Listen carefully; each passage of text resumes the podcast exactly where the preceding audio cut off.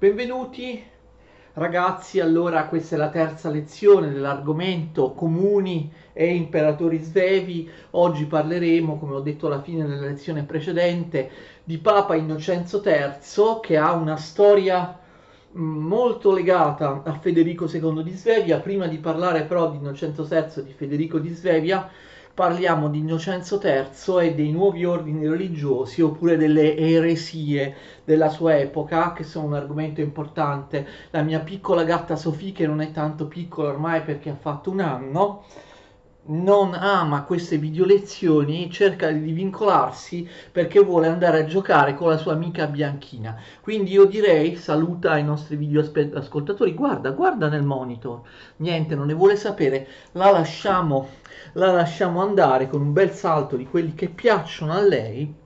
Eh, parliamo di queste eresie. Allora, eresie oppure movimenti di riforma della Chiesa, nuovi ordini religiosi. Fate attenzione che spesso non c'è moltissima differenza tra queste due cose, perché anche gli eretici vogliono rinnovare la Chiesa, riportarla alla sua origine evangelica, che suppongono che si sia persa, perché la Chiesa si sarebbe corrotta secondo loro.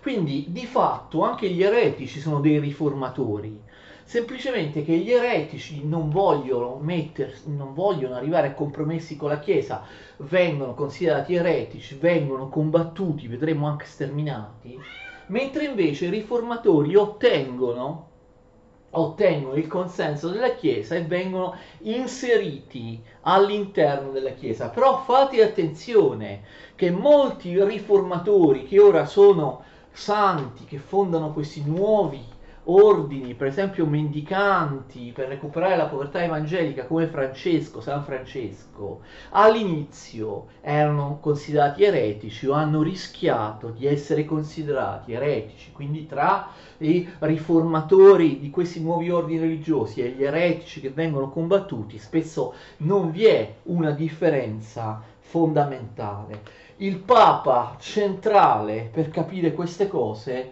abbiamo visto è il tutore del piccolo Federico che diventerà Federico II, Innocenzo III, un papa molto molto forte, molto intransigente. Viene eletto nel 1198 e morirà nel 1216. Vive in un periodo assolutamente centrale da molti punti di vista. Innocenzo III, sin da quando viene eletto, tende a a rinnovare e a consolidare l'ideologia universalistica. Vi ricordate che abbiamo già parlato di universalismo papale? Non se lo inventa Innocenzo III. Se l'erano inventate, o mm, si fa per dire, due suoi predecessori, Niccolò II, ricordate, Gregorio VII. Ricordate cosa diceva Gregorio VII nel Dictatus Pape? Diceva che di fatto il, l'unico potere universale apparteneva alla Chiesa, alla Chiesa cattolica e al Papa.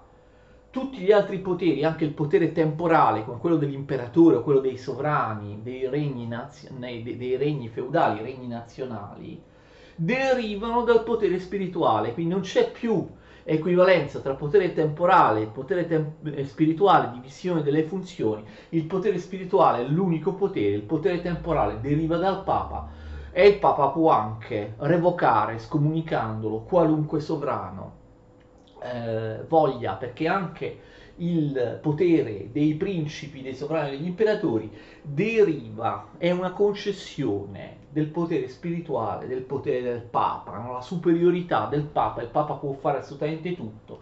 E inoltre ricordate, con Gregorio VII l'universalismo papale significava anche che il Papa era l'assoluto dominatore, il capo assoluto all'interno della Chiesa cattolica, prima non era così.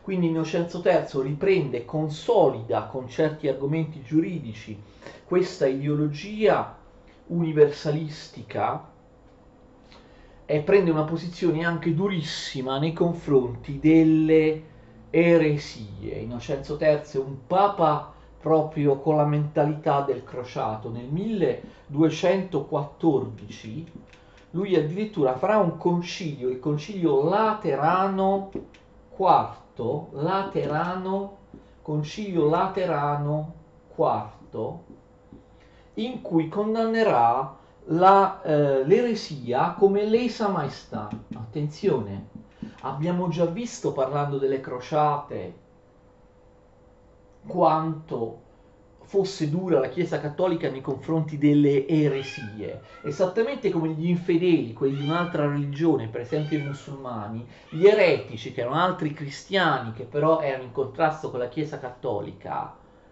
venivano considerati persone da eliminare anche fisicamente, anche attraverso le guerre, le repressioni, le condanne a morte. Non c'è nessuna pietà per gli infedeli o gli eretici. Addirittura Innocenzo III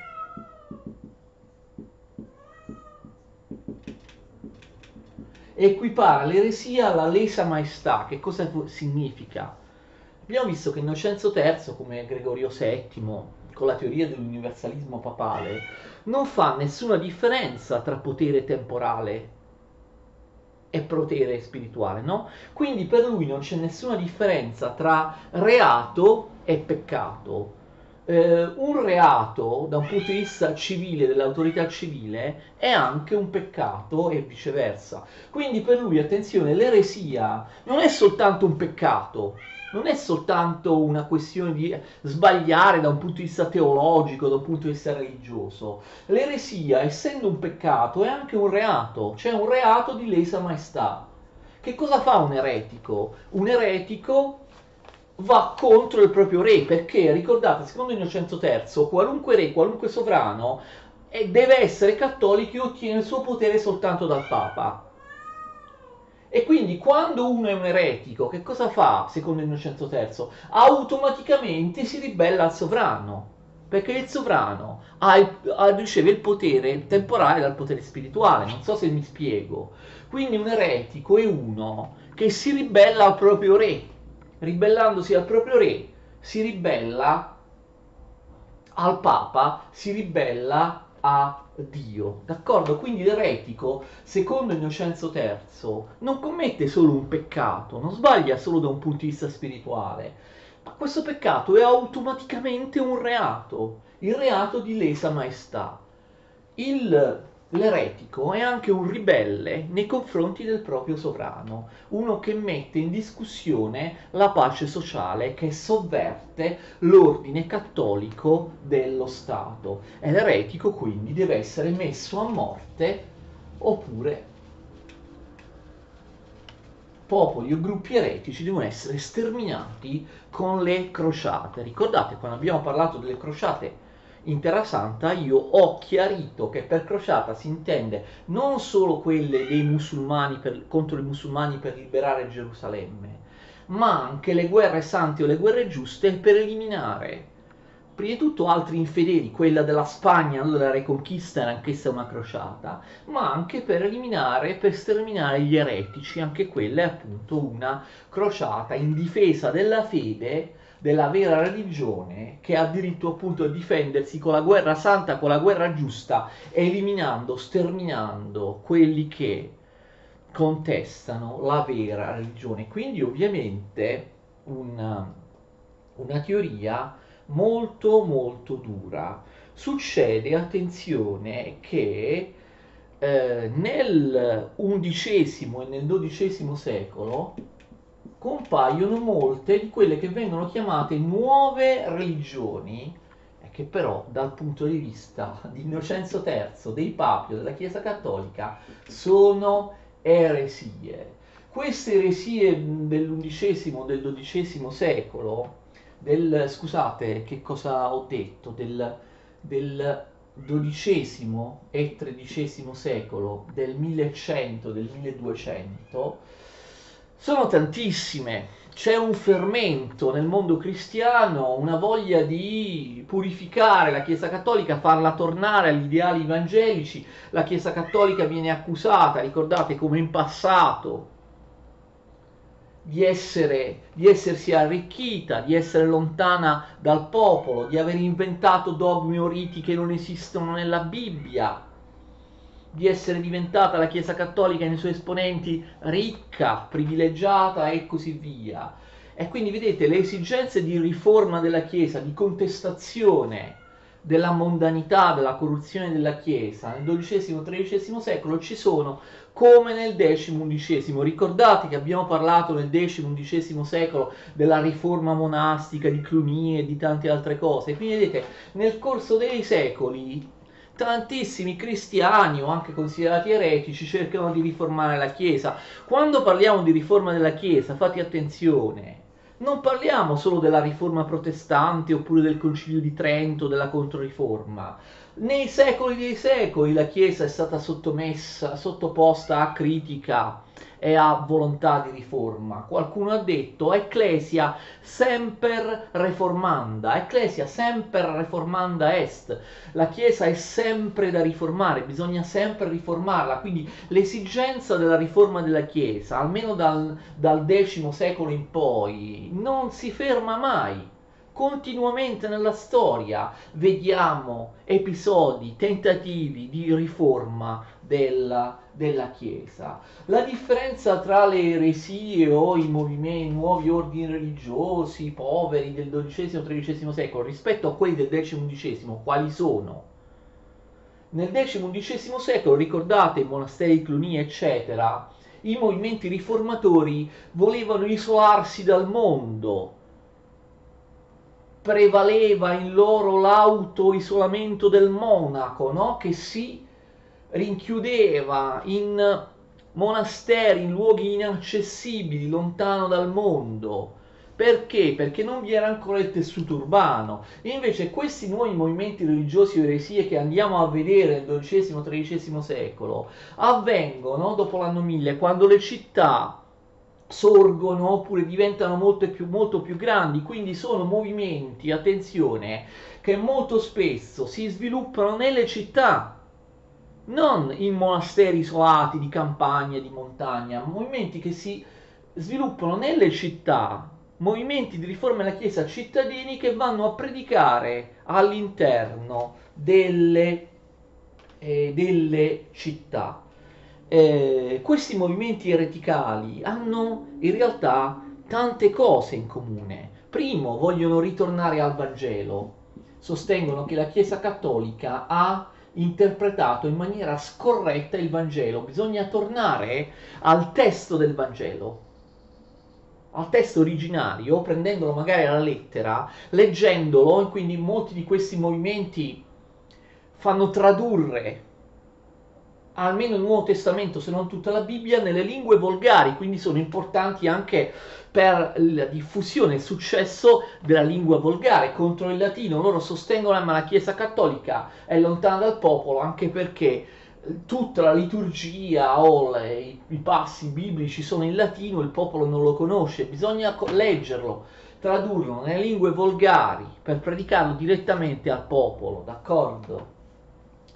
E interpretarlo in maniera letterale. Quindi, per esempio, molti movimenti rifiutano l'esistenza del purgatorio, che era stato definito in realtà di, di recente, intorno all'anno 1000, prima non c'era il purgatorio, perché sostengono il purgatorio non c'è nella Bibbia. Quindi un ritorno al, al, al Vangelo. Poi una cosa fondamentale è la povertà. Questi movimenti quelli accettati dalla Chiesa Cattolica e quelli rifiutati e combattuti come eretici, abbiamo visto, in realtà hanno molte cose in comune. La povertà, il cosiddetto pauperismo, da un aggettivo latino pauper, che significa povero. Pauperismo significa l'esaltazione della povertà. La vita evangelica, come quella di Cristo e dei primi discepoli, deve essere umile, deve essere in povertà. No, no alla Chiesa che si è arricchita non alla Chiesa mondana che vive nel privilegio e nello sfarzo, ottenendo i, le servitù feudali dei contadini. Quindi poi altri caratteri, quindi il pauperismo è molto importante. E poi ci sono anche elementi di critica economica e sociale. Fate attenzione, un altro dei motivi che differenzia queste eh, eresie o questi movimenti da da quelli dei primi secoli del cristianesimo è che le eresie canoniche dei primi secoli del cristianesimo erano basate soprattutto su motivazioni teologiche. Ok? Invece qui ci sono anche motivazioni ecologiche, ma, mm, eh, teologiche, ma c'è anche una critica economica e sociale contro la Chiesa ricca oppure contro il feudalesimo stesso, contro la ricchezza dei più ricchi, eccetera. Queste mh, mm, eresie o movimenti riformatori che hanno una valenza economica e sociale anticiperanno altri movimenti in cui questi elementi economico-sociali in seguito saranno ancora più spiccati e li vedremo in un successivo um, argomento. Per esempio, prendete Francesco, Francesco d'Assisi. Francesco d'Assisi non polemizzava mai sulla teologia. Francesco d'Assisi si basava sull'esempio, sulla vita, d'accordo? Questi nuovi predicatori, eretici o riformatori, non hanno particolare interesse nelle questioni teologiche, nelle cerimonie, eccetera. Loro pensano che il cristianesimo debba essere una testimonianza di vita, che debba essere l'esempio, andare a predicare poveri, laceri e scalzi tra la gente, facendo una vita di elemosina, una vita da veramente da poverissimi, dando quindi un esempio del cristianesimo attraverso la vita. Molti di loro, per esempio, Francesco d'Assisi non parla quasi mai di teologia, di dogmi, eccetera, ma molti altri più radicali di Francesco rifiutano proprio certe cose, cioè in particolare molti di questi movimenti rifiutano l'esteriorità, pensano che il cristianesimo debba rifiutare ciò che la Chiesa cattolica è diventata, qualcosa di esteriore, che interpretano il cristianesimo soltanto come una questione spirituale, interiore. E quindi rifiutano l'esteriorità, non solo la ricchezza, rifiutano attenzione ai santi, rifiutano le reliquie. Molti di questi riformatori non credono nei miracoli e diventano eretici, rifiutano addirittura i sacramenti come l'Eucarestia, per loro il cristianesimo non ha bisogno di niente di esteriore, di niente di cerimoniale.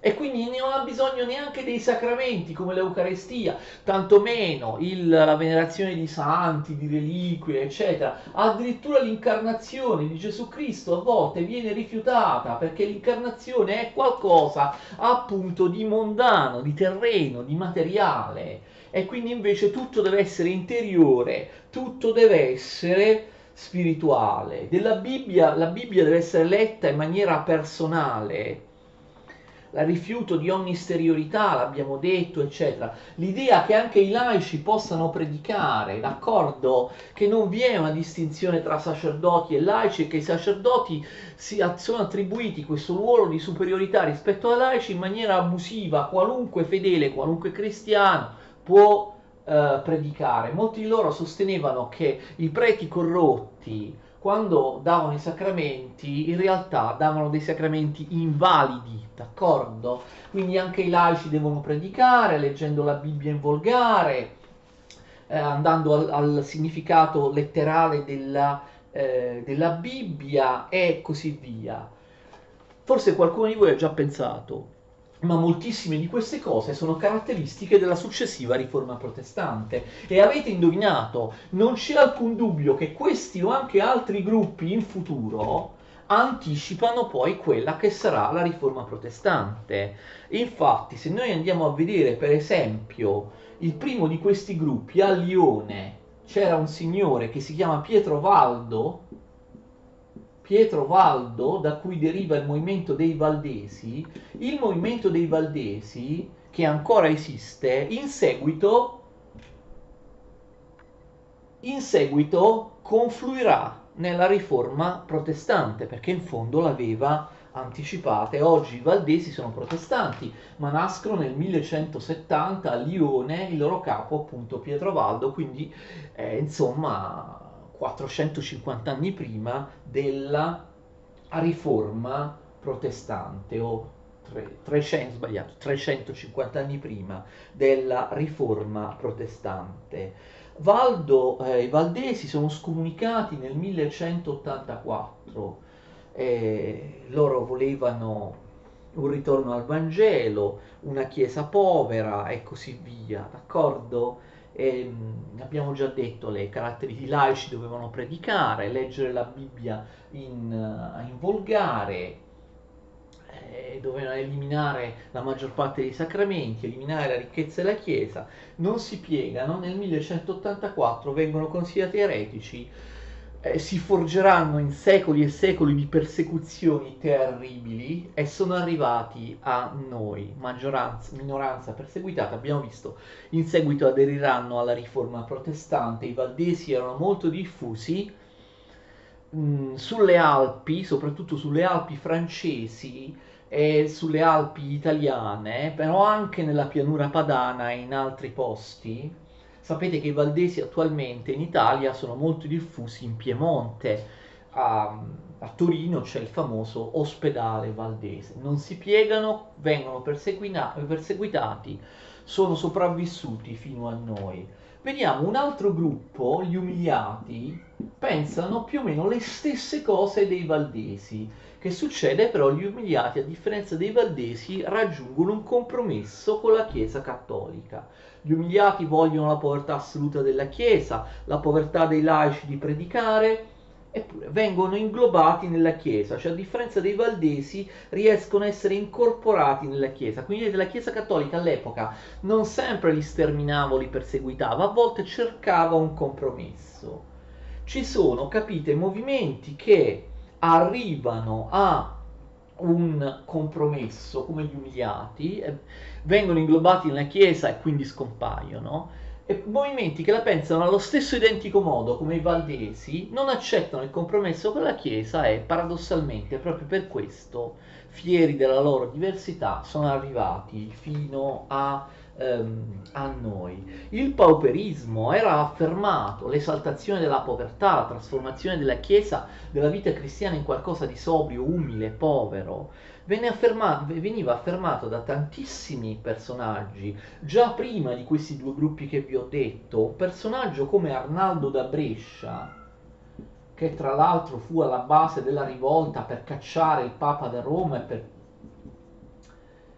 costituire Roma in un comune. Arnaldo da Brescia, mh, mm, eretico, voleva la chiesa povera, eccetera, nel 1145 fu bruciato vivo come eretico da Federico Barbarossa, quindi vedete anche gli imperatori quando erano in pace con il Papa non sempre bruciavano, perseguitavano gli eretici agli umiliati si dà la possibilità di predicare, ai laici dicono ai laici devono predicare, la Chiesa dice va bene, vi consentiamo di predicare, basta che i laici predichino su argomenti non riguardanti fede e sacramenti, potete entrare nella Chiesa. Quindi vedete la doppia, il doppio, la doppio esito, il doppio esito di diverso esito di valdesi umiliati anche se credevano nella stessa cosa. L'eresia ovviamente molto importante, molto più diffusa degli altri, è quella dei catari, d'accordo? Il catarismo. Catari viene da un aggettivo greco che è katharos, che vuol dire puro, quindi catari vogliono significare puri. I catari probabilmente nascono in Germania, nella zona di Colonia, ma non lo sappiamo, cioè l'origine, la diffusione dei catari è un po' misteriosa. In pochissimo tempo i catari si diffondono in maniera enorme, d'accordo, un po' dovunque, soprattutto in Provenza e nella zona sud della Francia, la lingua d'oca, d'accordo? I catari vengono chiamati anche albigesi perché una delle principali città della lingua d'oca, dove loro erano molto numerosi, era Albi, la città francese di Albi. Capite? Per questo vengono chiamati albigesi oppure si chiamano anche catari. Si diffondono in Provenza, in tutta la lingua d'oca. Fate attenzione, in realtà il motivo della diffusione del fatto che il catarismo attecchì molto nel sud della Francia, lingua d'oca, può essere un, anche un motivo sociale e politico. La lingua d'oca era completamente diversa dal nord della Francia, da Parigi, non c'entrava niente con la Francia anche se adesso fa parte della Francia.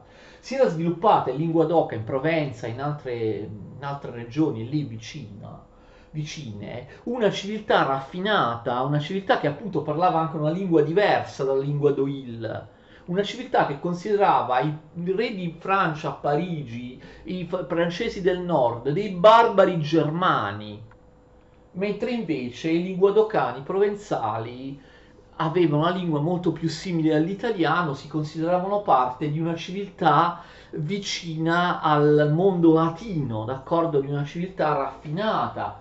Ci sono i famosi poeti, no? gli artisti, poeti in lingua, in lingua doc che ah, influenzeranno anche la nascita della letteratura in volgare, in volgare ehm, italiano, d'accordo?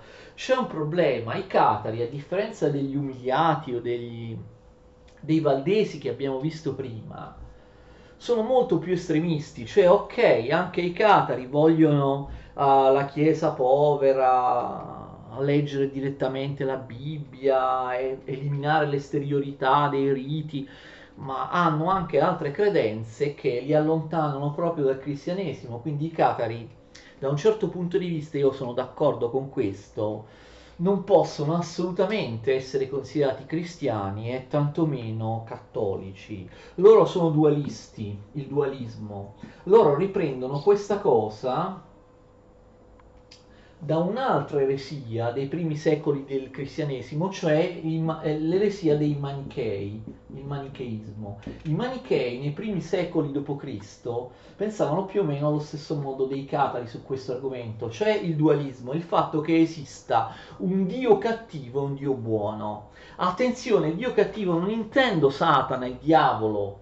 Eh, voi dite nel cristianesimo c'è il diavolo. Satana, il diavolo, non è un dio, è un angelo caduto non è allo stesso livello ovviamente di Dio, alla stessa potenza di Dio. Satana è comunque inferiore rispetto a Dio. No, loro credono che esista non un Dio, ma due, d'accordo? Un Dio buono e un Dio cattivo, un Dio malvagio, non il diavolo, un altro Dio che ha lo stesso potere di Dio. E loro pensano che all'interno della psiche umana, così come all'interno della storia, eh, ci sia una continua, ma continua lotta tra il Dio buono e il Dio cattivo. Quindi erano dualisti, credevano in due dei, addirittura credevano che il Dio cattivo fosse talmente potente, la stessa potenza del Dio buono, che avesse creato la materia. Per loro, come per gli antichi manichei, la materia che porta al peccato, che è qualcosa di disprezzabile, di vile, non poteva essere creata dal Dio buono ma la materia dovesse essere creata da un altro dio, dal dio cattivo.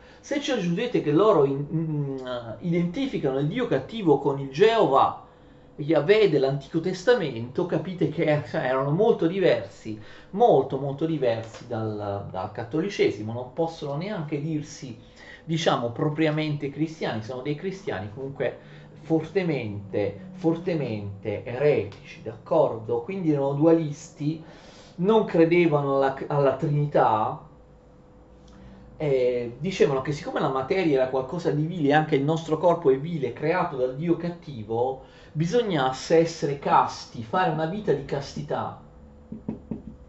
Perché il sesso, no, la materia e il corpo sono qualcosa di disprezzabile, creati dal, dall'entità, dall'entità um, malvagia. Quindi la vita sessuale è qualcosa di eh, impuro, d'accordo? Il bello, il brutto, è che i catari e gli albigesi venivano accusati dai cattolici esattamente del contrario. Siccome loro, tra le tante cose esteriori che rifiutavano, e rifiutavano anche il matrimonio, si diceva che loro si abbandonassero al sesso sfrenato, alle orge, alla sensualità, no? C'erano questi poeti provenzali che facevano poesie d'amore, eccetera. Quindi dai cattolici sono accusati di di appunto di essere, di essere lascivi, di essere, di essere libertini. È così. Noi abbiamo pochi documenti perché spesso la Chiesa Cattolica costruiva delle accuse contro gli eretici o li rappresentava in maniera diversa da quello che veramente erano. Può darsi che sia così perché perché loro dicevano che bisognava fare una vita casta, però dicevano che queste regole potevano essere seguite solo da pochi che loro chiamavano perfetti. In realtà la maggior parte del popolo peccatore non era tenuto a seguire la castità queste regole, quindi si suppone che potessero anche abbandonarsi al sesso sfrenato. Va bene, che sia così o che non sia così, in ogni caso la Chiesa Cattolica li accusa di, eh, di libertinaggio, di sessualità sfrenata, insomma delle cose appunto ehm, assolutamente indecenti. Questa raffinata civiltà veramente raffinata di altissimo livello, civiltà letteraria colta della Provenza e della lingua d'Oca viene completamente distrutta, non viene distrutta soltanto una religione, un'eresia, ma una civiltà estremamente raffinata. Nel 1208 Innocenzo III proclama la crociata contro i catari o gli albigesi. Questa crociata si trasforma in uno sterminio. I rozzi cavalieri feudali della Francia, baroni della Francia, non si fanno pregare. Trasferiscono il loro terribile fanatismo, che era stato espresso anche in Terra Santa, no? le crociate per recuperare Gerusalemme contro i musulmani, trasferiscono il fanatismo delle crociate in questa nuova crociata a casa loro, in Francia. In pochi anni centinaia e centinaia di migliaia di persone sono sterminate in tutto il sud della Francia. Quindi la religione dei catari albigesi viene distrutta con la forza, un vero e proprio sterminio.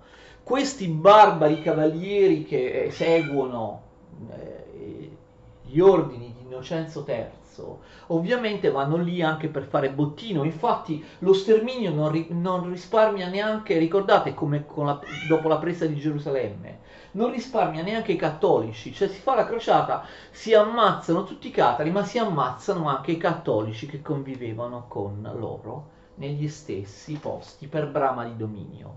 Non è solo l'eliminazione di una religione, come vi ho detto, è la Francia che conquista altri territori. La lingua d'oca, che prima era completamente separata dalla Francia, non aveva niente a che fare, inizia a far parte della Francia. Eh, questa raffinata civiltà ostile a Parigi e alla Francia viene eliminata per sempre. Terribili sono le atrocità che vengono commesse in questo vero e proprio sterminio terrificante che è la crociata contro i catari o eh, gli albigesi. Il feudalesimo rurale dei rozzi, rozzi eh, vassalli francesi, rozzi ehm, cavalieri francesi eh, elimina un mondo urbano estremamente raffinato della, della eh, lingua d'oca, d'accordo? Tra i riformatori della Chiesa ci sono anche in questo periodo i millenaristi, sono davvero tanti, per nominarli, tanti, per nominarli tutti davvero ce ne vuole particolare un personaggio come Gioacchino da Fiore non era l'unico, d'accordo? Muore nel 1202. Quante cose vedete di questo tipo avvengono all'inizio del 200? Gioacchino da Fiore, che era calabrese, proponeva un'apocalittica, una teoria della fine del mondo meno pessimista rispetto agli apocalittici tradizionali. Gli apocalittici tradizionali cosa dicono? Sta per arrivare la fine del mondo, il giudizio universale finisce tutto. Invece i millenaristi come Gioacchino da Fiore, lo dice il termine stesso, sostengono che la fine del mondo arriva in maniera soft, cioè ci sarà una seconda venuta di Gesù Cristo, ma il mondo non finisce subito. Gesù Cristo imporrà un'età di pace e di giustizia che durerà mille anni, dopodiché ci sarà la vera fine del mondo, d'accordo? Quindi il primo millennio è stato il millennio del travaglio, delle guerre, eccetera. Nel secondo millennio arriverà una seconda eh, rivelazione di Gesù Cristo, ci saranno mille anni di pace, di giustizia, di, di eh, paradiso terrestre sulla terra, quindi capite, il mondo non finisce ora,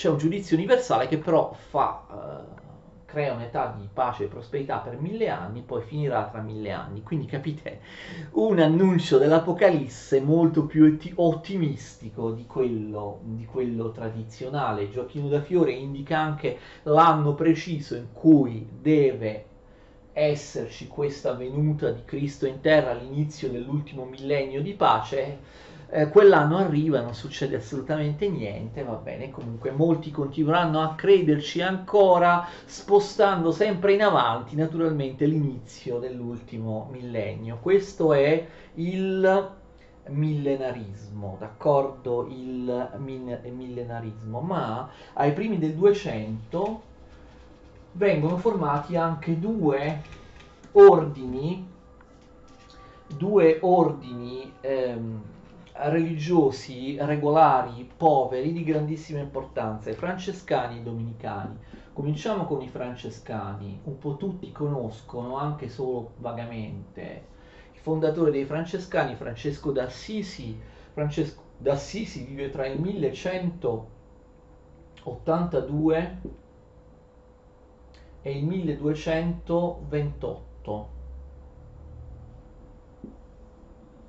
figlio di una ricca famiglia di mercanti, rifiuta in maniera clamorosa le ricchezze della sua famiglia, rifiuta il lavoro di mercante, inizia a vivere una vita di totale povertà e di umiltà, inizialmente mh, all'interno di eremi, di eremi no, e di, anche sulla montagna, sulle montagne in, in Umbria, in totale povertà acquisisce molti seguaci che si chiamano minori. Come ho detto prima, Francesco non si interessa molto di questioni dogmatiche, teologiche, lui pensa che il cristianesimo debba essere portato, debba essere vissuto come un esempio di vita, predicare facendosi vedere poveri, facendosi vedere laceri, vivendo di elemosina.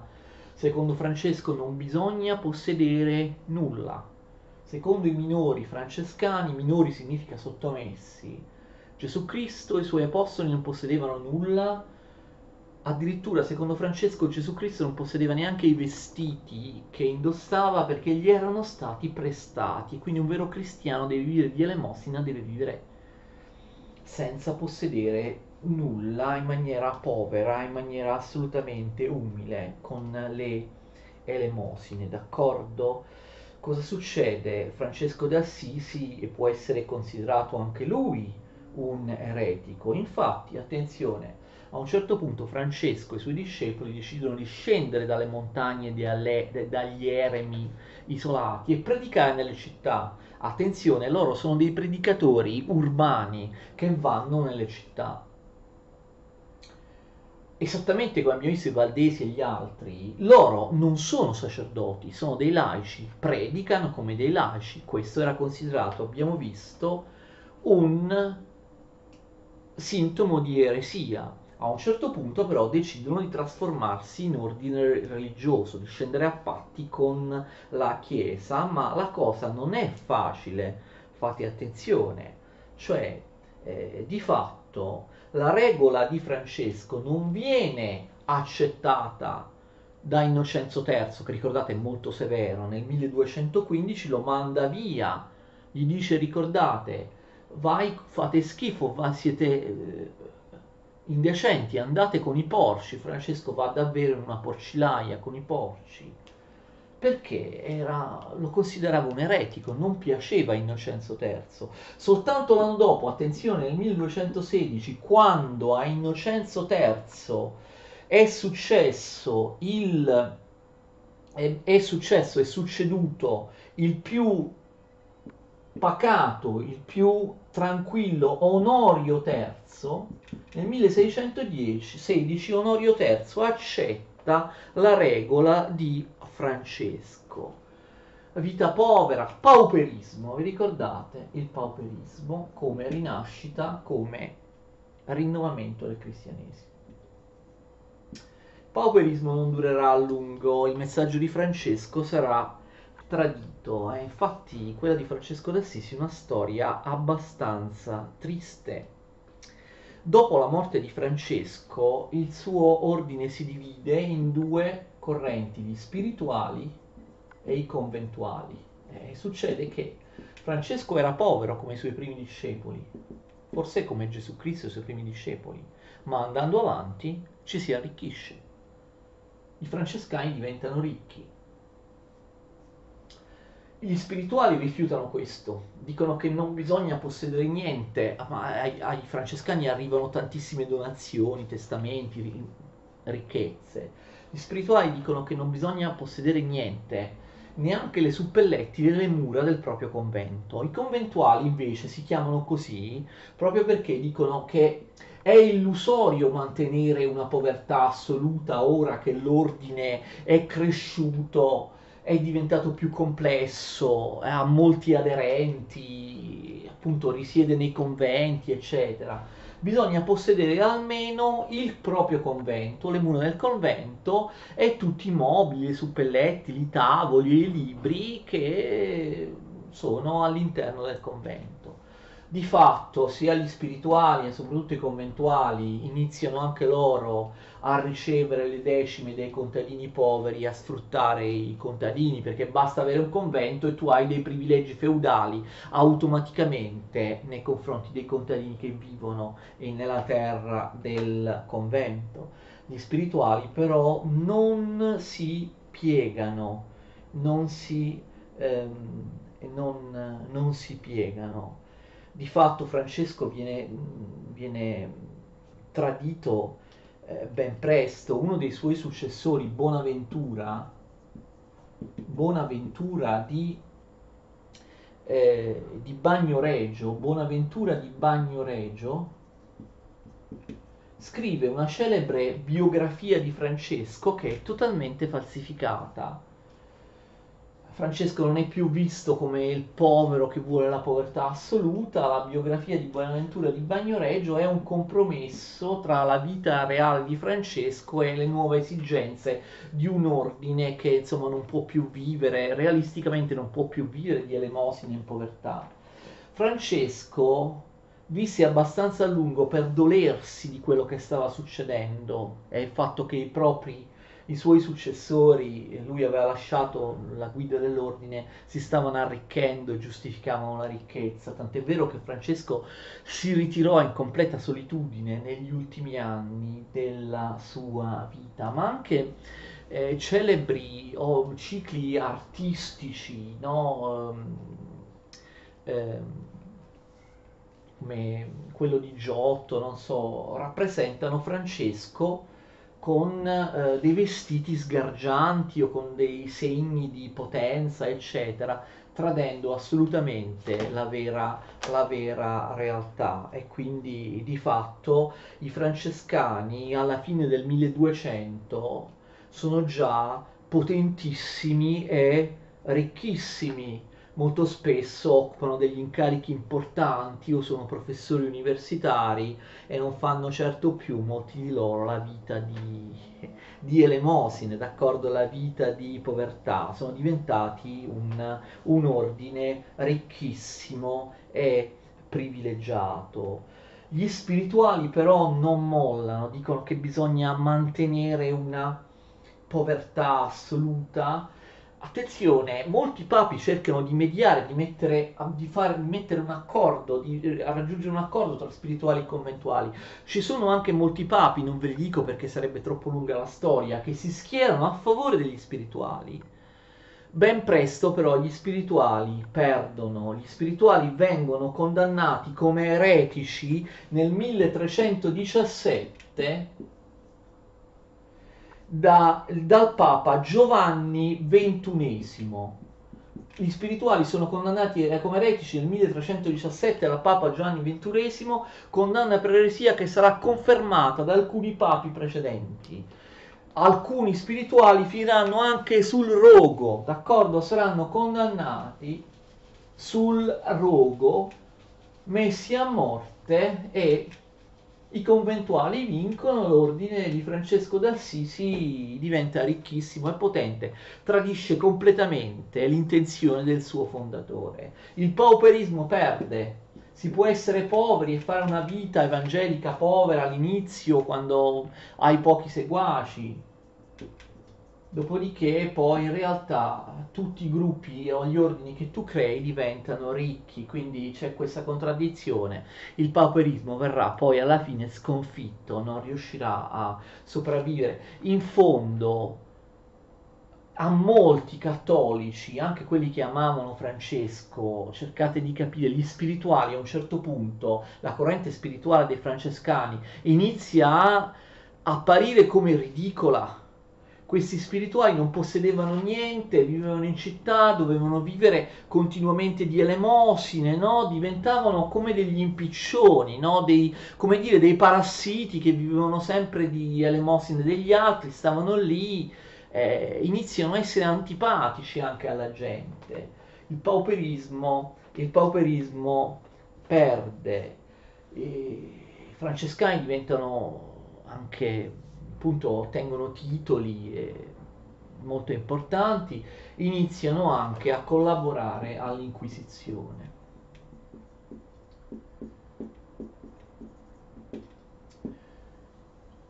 Guardate, dire qualcosa di negativo su Francesco d'Assisi è come praticamente dire di essere atei, non lo so, è peggio che essere atei noi abbiamo un'immagine edulcorata e fasulla di Francesco d'Assisi come una specie di pacifista che voleva, eh, voleva non lo so, incontrare i musulmani, stringe la mano al sultano, come se Francesco fosse un relativista culturale, no? un terzomondista di oggi, ma in realtà Francesco voleva convertire i musulmani, Francesco pensava che i musulmani andassero all'inferno, non è come Francesco che viene interpretato in maniera buonista, politicamente corretta di oggi. Non era a favore della tolleranza religiosa, diceva solo che era inutile fare le crociate contro i musulmani, però lui voleva convertirli, chiede al sultano il permesso di predicare tra i musulmani, permesso negato, li vuole convertire, pensa che se non diventano cristiani vanno all'inferno. Francesco condivideva l'idea di guerra giusta, eh, di guerra santa, non era affatto quel pacifista che oggi si dice. Se io aggiungessi che proprio nella storia, non solo Francesco, ma anche lui, ma i francescani nella storia, sono all'interno della Chiesa Cattolica quelli che più di tutti hanno odiato gli ebrei, probabilmente vi prenderei, mi sarei fulminato, tutti direi no, no, Francesco, eh, cioè, Francesco in persona odiava gli ebrei, odiava le donne e l'ha anche scritto chiaramente, le donne inducono al peccato e così via, però ripeto, tu parli mai di Francesco d'Assisi, sei peggio del diavolo, quindi fate finta che io queste cose non le abbia dette a capo dell'Inquisizione ai francescani, l'intolleranza religiosa di Innocenzo III, partecipano all'Inquisizione i francescani, ma in misura minore rispetto ai dominicani, che è l'altro ordine pauperistico che si sviluppa negli stessi anni del francescanesimo. Ovviamente, in questo caso non è italiano, il fondatore Domenico di Guzman è spagnolo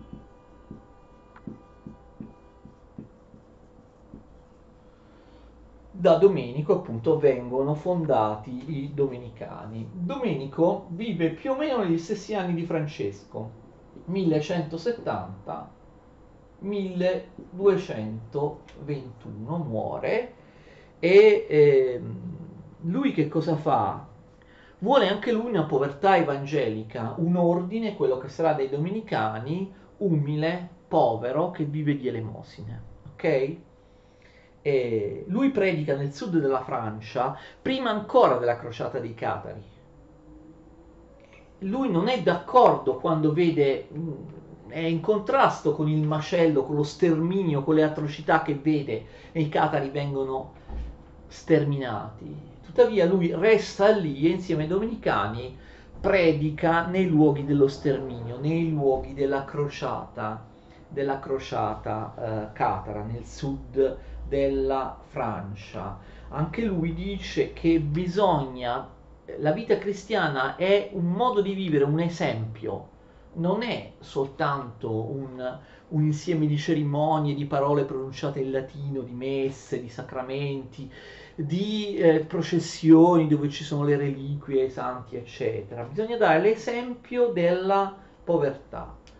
Nel 1215, vedete, la, la Fondazione Domenicani è anch'essa legata a Innocenzo III.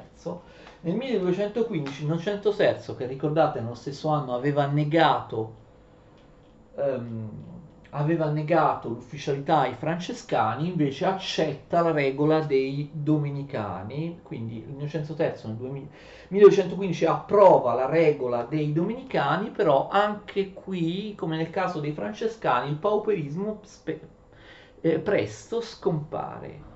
Molto presto i dominicani de- eh, diventano ricchissimi, assumono ruoli importanti nella Chiesa, anche loro diventano importanti intellettuali o professori universitari, universitari. Tommaso d'Aquino, importantissimo filosofo scolastico, era domenicano mentre altri scolastici, come per esempio l'inglese Guglielmo di Occam, erano francescani, quindi sia domenicani sia francescani diventano professori universitari, magistri, uomini di cultura che vivono nei libri, sì, magari portano sempre avanti la riforma, ma non vivono certo più scalzi con le elemosine. In particolare i domenicani per secoli guideranno l'Inquisizione, da qui il famoso gioco di parole Dominicanes, i domenicani in latino si dicono dominicanes, da qui il gioco di parole famoso domini canes. In latino canes vuol dire cani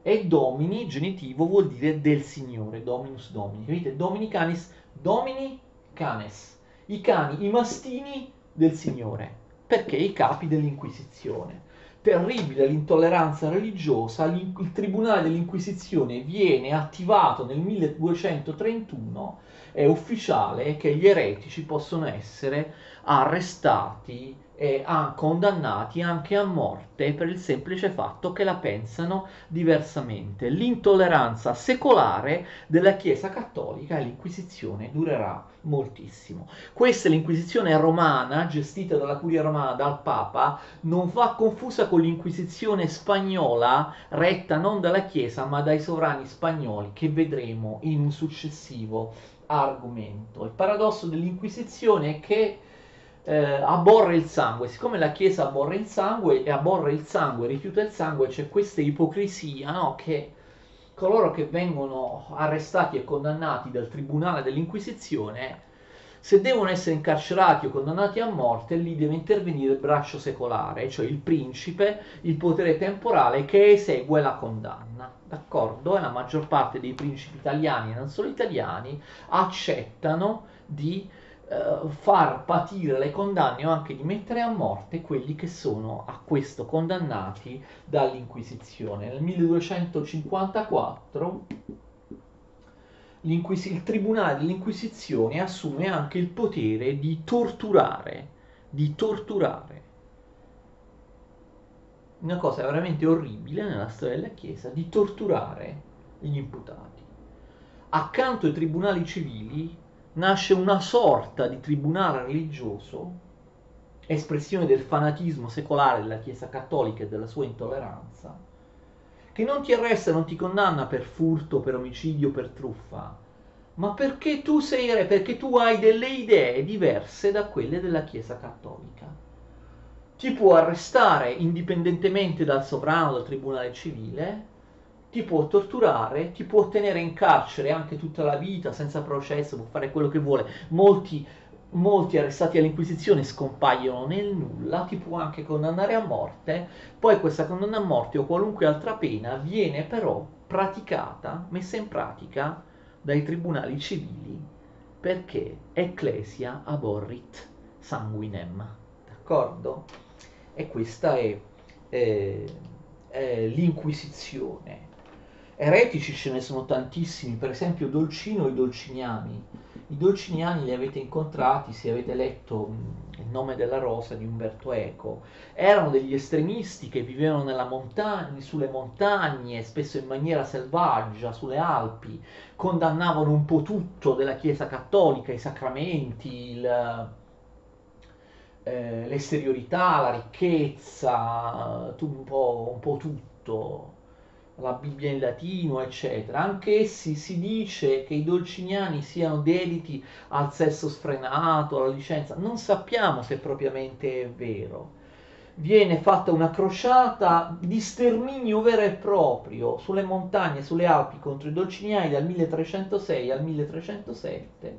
Dolcino, il loro capo, viene catturato e viene messo a morte lentamente, gli staccano con delle to- tenaglie arroventate, pian piano piccoli pezzettini del corpo a iniziare dalle dita del piede, là, lo fanno soffrire per ore e ore con delle torture terrificanti davanti al popolo, ammazzandolo in un modo atroce perché possa servire da esempio no? ad altri possibili ehm, ad altri possibili eretici. Ultima cosa che diciamo, sempre all'inizio del 200 c'è una presenza femminile, le Clarisse Chiara Chiara di Assisi e di Assisi come Francesco, i due si conoscono no, personalmente, nel 1212 si viene fondata da Chiara di Assisi il, l'ordine femminile delle Clarisse dediche, dedite alla preghiera e alla contemplazione e ad una vita di clausura e di povertà, quindi abbiamo anche questo nuovo ordine religioso che vuole rinnovare la Chiesa, ordine religioso, ordine religioso femminile. Io ho finito con questi movimenti, diciamo movimenti ereticali, ma anche nuovi ordini religiosi come francescani e domenicani, tipici del XII e del XIII secolo. Vedete che in molti casi, quando si tratta di approvare le regole di un ordine, quando si tratta di fare una crociata per sterminarli, in molti casi la loro storia è connessa a, a quella di, eh, di Papa Innocenzo III. La prossima volta parliamo nuovamente di Innocenzo III, come vi ho già detto, in quanto tutore del piccolo Federico di Svevia, figlio di Enrico VI, e vedremo le vicende di Innocenzo III non più da un punto di vista religioso, però da un punto di vista politico. E Innocenzo III permetterà al piccolo Federico che ha solo due anni quando gli viene affidato di diventare imperatore di Germania, ma anche di diventare re di Sicilia. Lo vedremo la prossima volta, continuate a seguirmi arrivederci.